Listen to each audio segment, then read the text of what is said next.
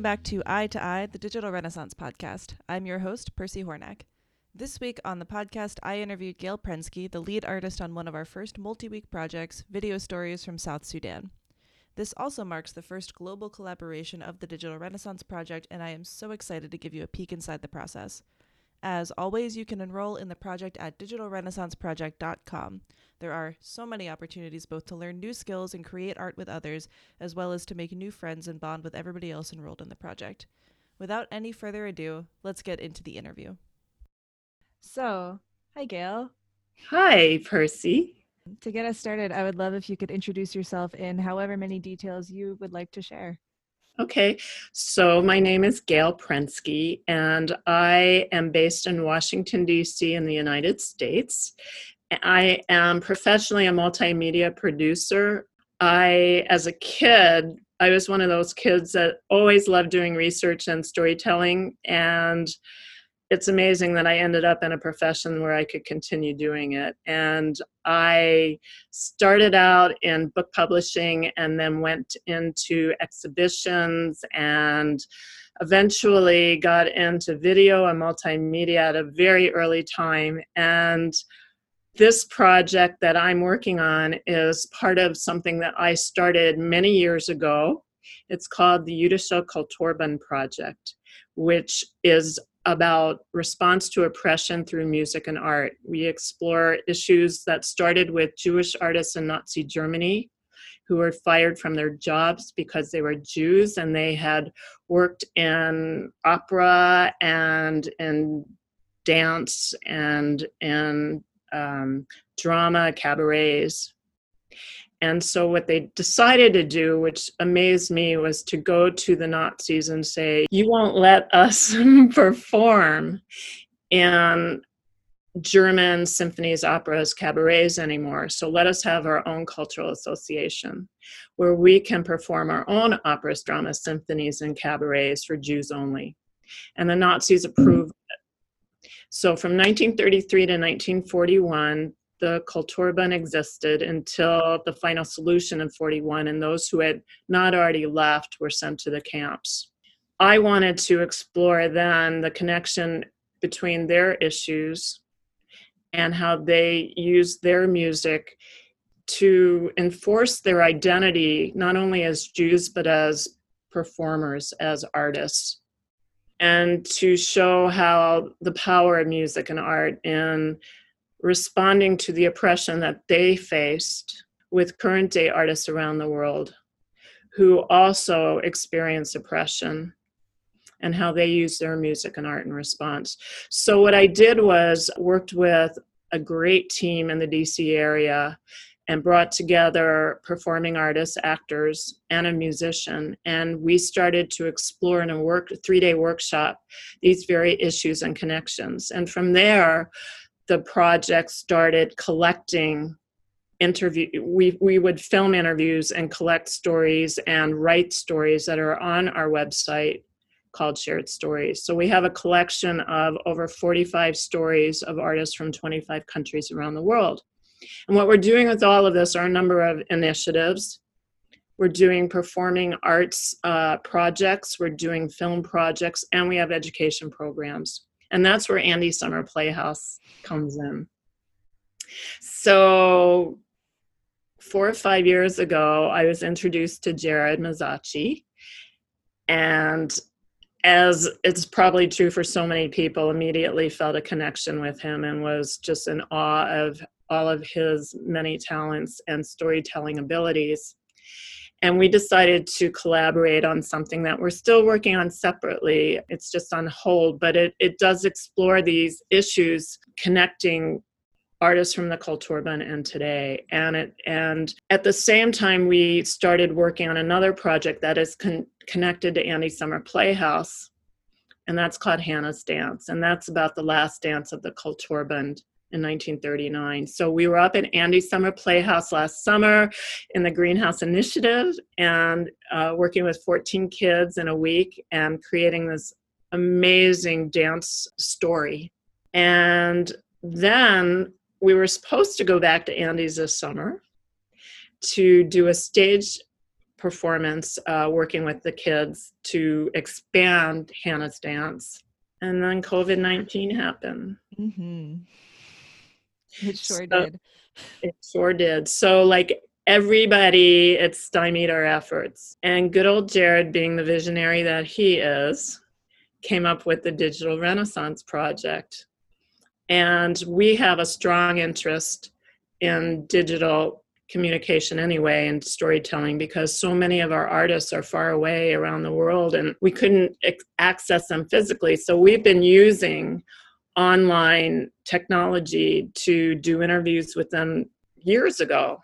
So, what Jared had in mind and what we are very happy to embrace is how to combine art and technology. So, one morning, I woke up after probably a week or two of lockdown for, from the pandemic, and I thought, COVID 19 is a global oppressor.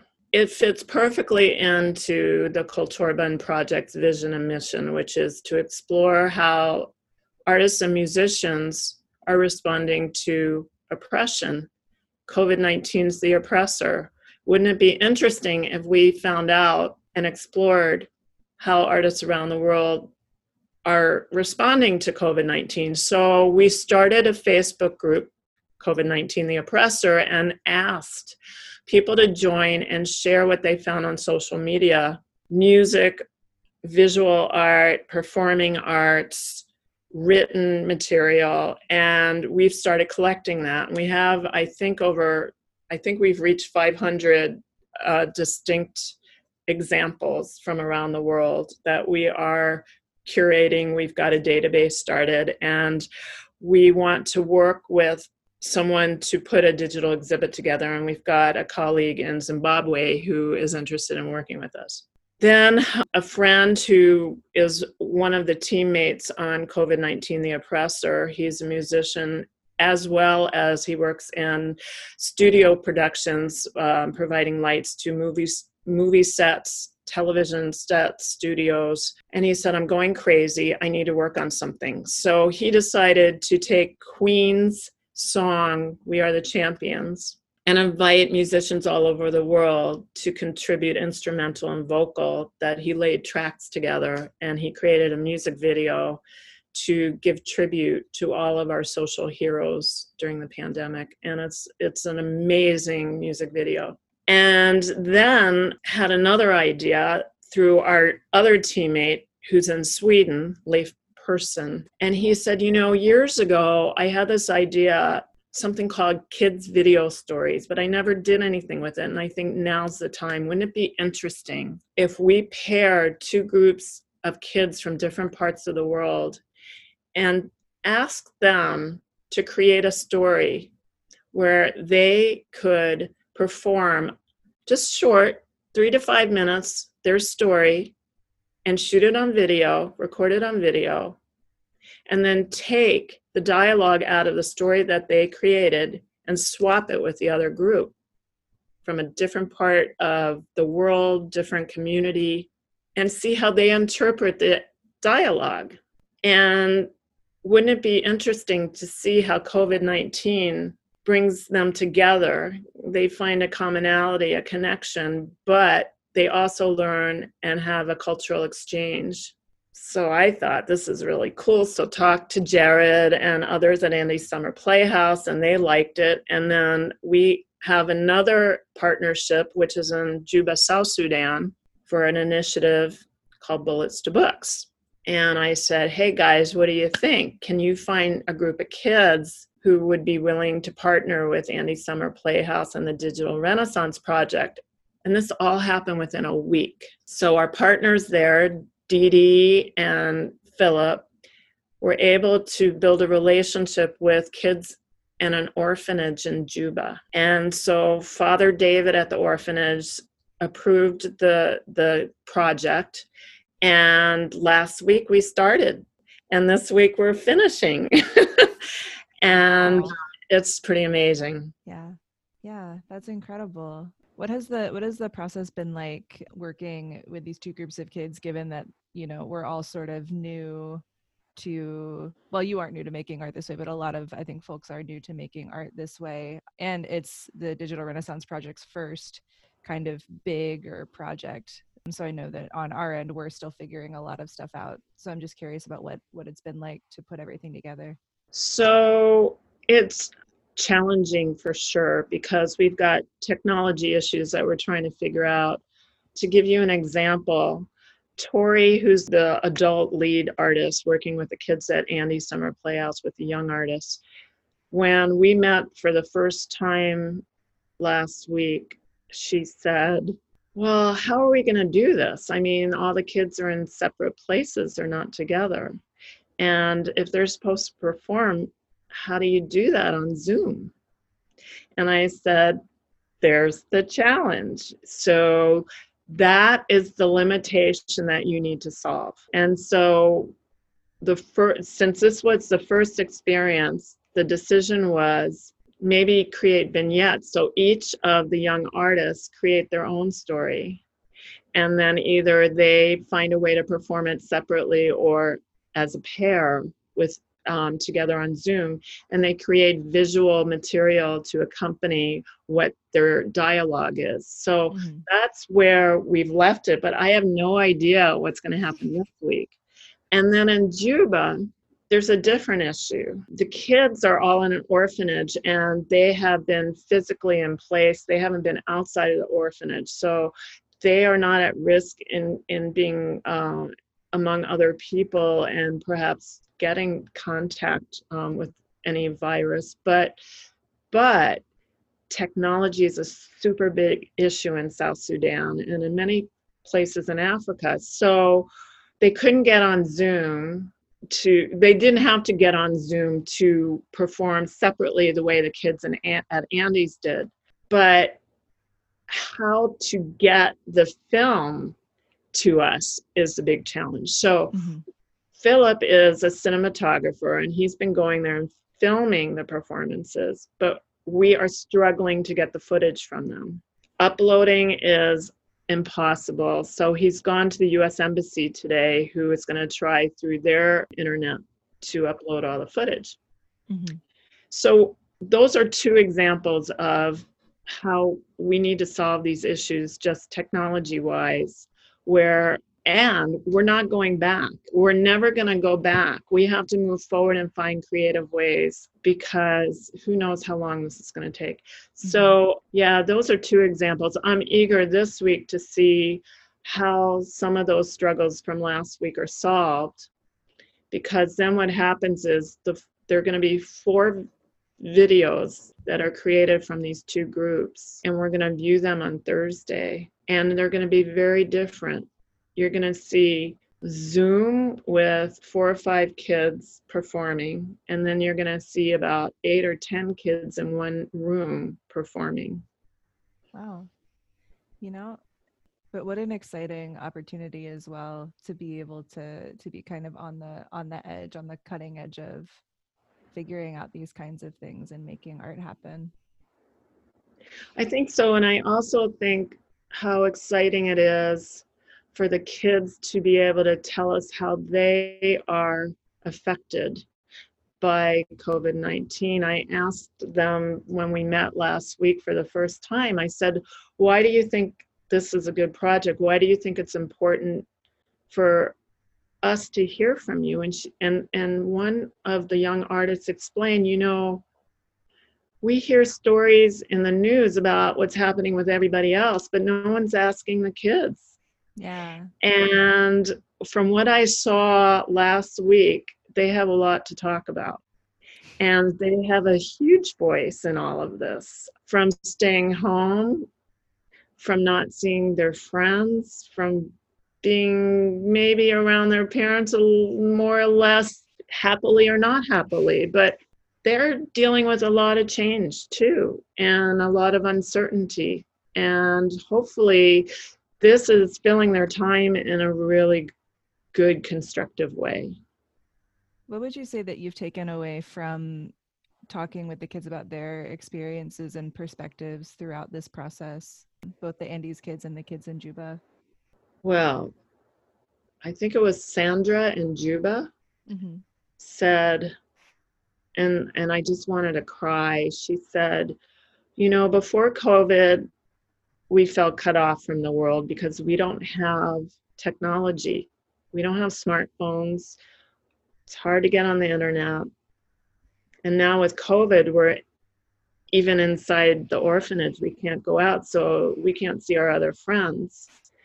This project is opening us up to the world. Oh. Right? I know, I still get a little get a, shaken up about it. And then couple of the young artists at Andy said, Well, we have some used phones, some used smartphones. Why don't we take up a collection and send our used devices to them in Juba if that'll help open up their world more? Mm-hmm. And that was just day one. So, those are two examples, I think, of how the kids are affected by what we're doing. And I'm interested to see if after this experience in the coming week, if they will feel more connected and they'll want to continue mm-hmm. doing more together and with others. My hope is that we will actually be able to continue this pilot with the kids at Andy's and with the kids at Juba now that they're getting a little bit more familiar with the project, with the challenges, that we can take it to the next level mm-hmm. and experiment more because this is raw, this is at the beginning, and then we'll have a chance to show other kids, other groups how this works. And then we'll continue the cycle and grow the program out.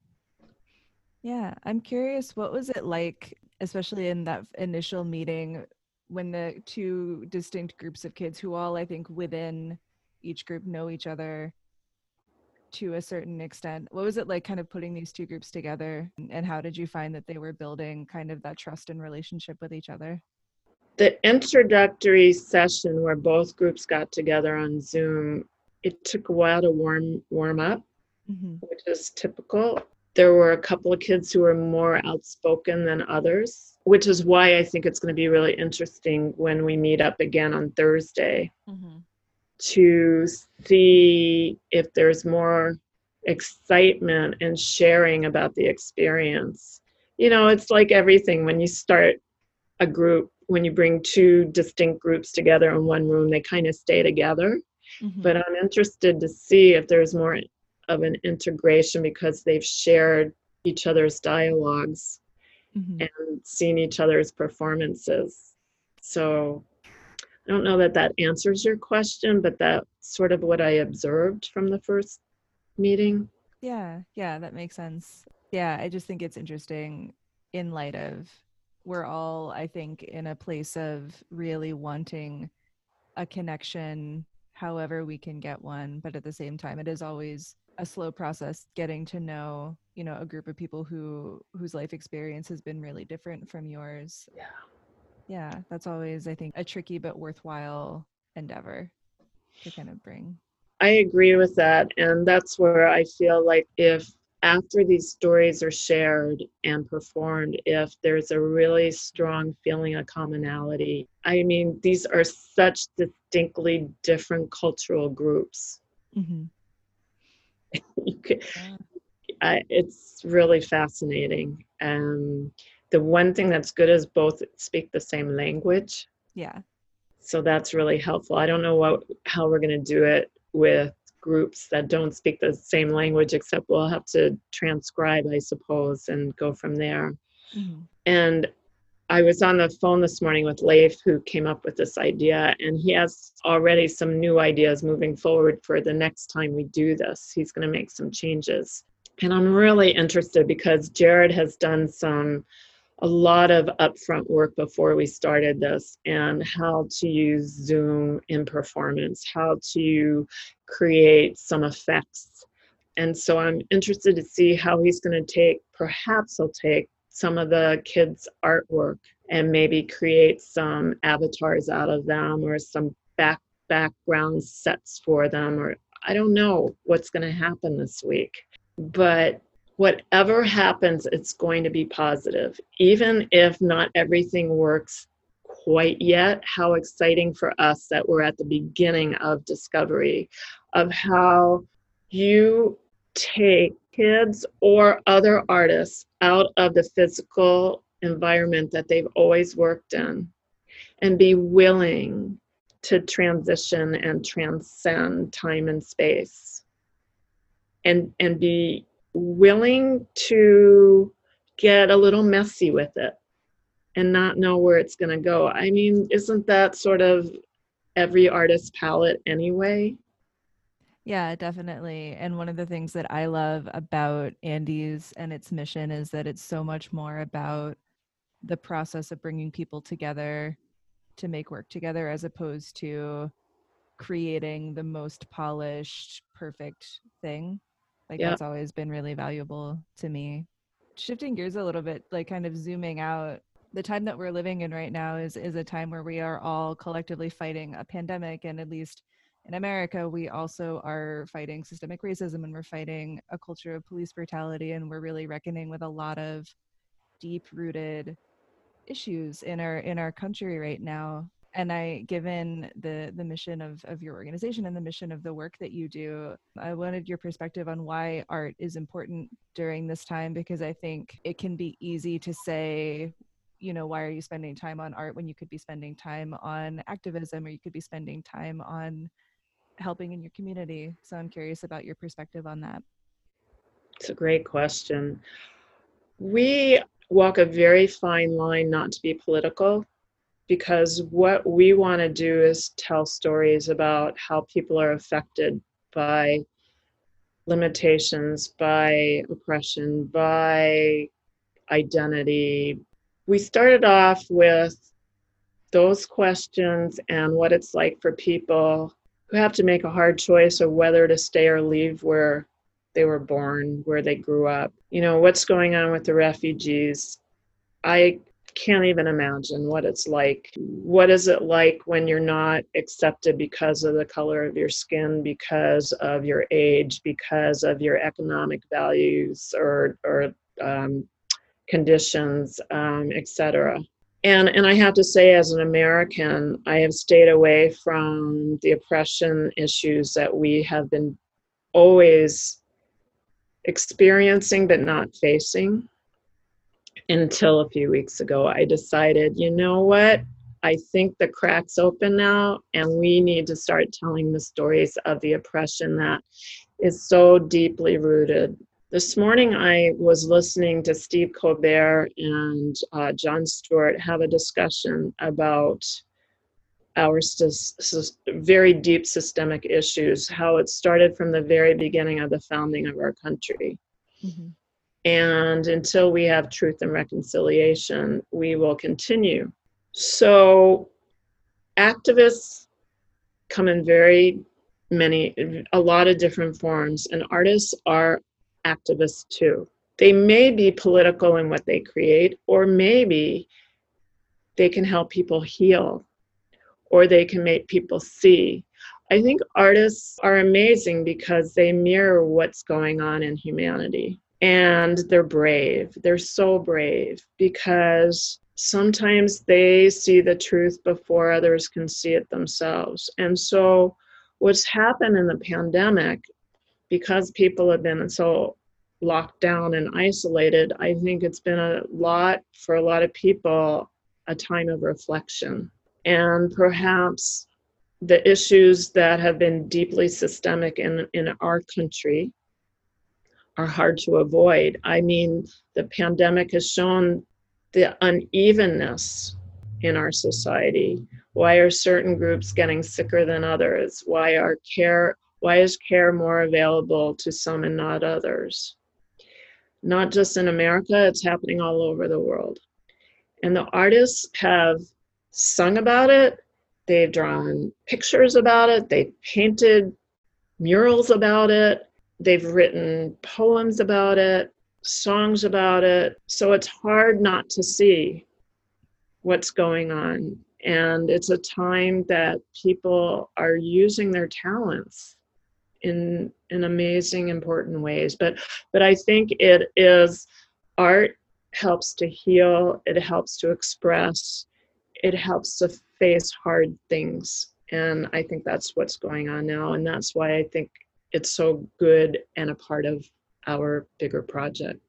I have a brief story, if you don't mind me sharing, that kind of speaks to this. I a few years ago, I was working on a play with a playwright named Mary Kathryn Nagle called Sovereignty that was about um, the Violence Against Women Act, which the U.S. government has has stripped an enormous amount of of agency and sovereignty away from Indigenous people in the country.